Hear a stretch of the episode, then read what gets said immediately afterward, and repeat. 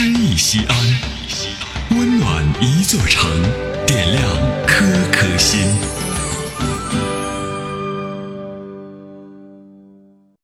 本期读诗嘉宾朱永东，西安广播电视台节目主持人。大家好，我是朱永东。今天我为您朗读的是中国诗人杨争光的作品《窗外是充实的寒冷》。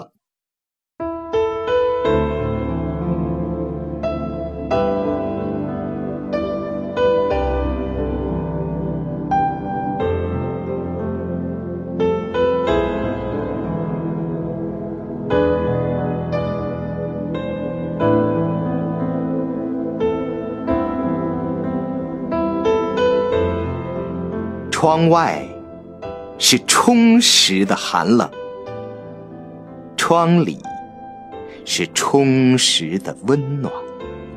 温暖居住在寒冷里面，我憋不住了，一把扯开门帘，把一行不冷静的脚印种在冷静的白雪上面。还记得吗？那个寂寞的日子，我们在一起。凋落的雪花正在沉淀。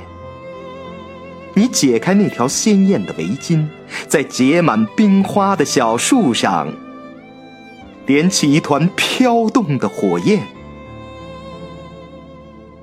是调和，还是挑战？你把冻红的手指放在唇边，你没有颤抖。你说了，说是为了心里的一幅画。你画了几个冬天，很远很远了，还能看见。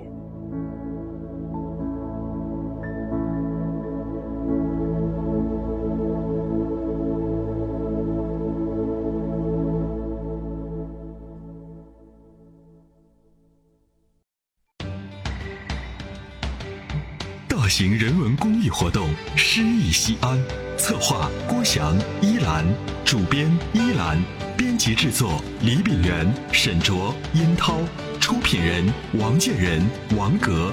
欢迎微信搜索关注“诗意西安”，读最美文字，听最美声音。最美文字。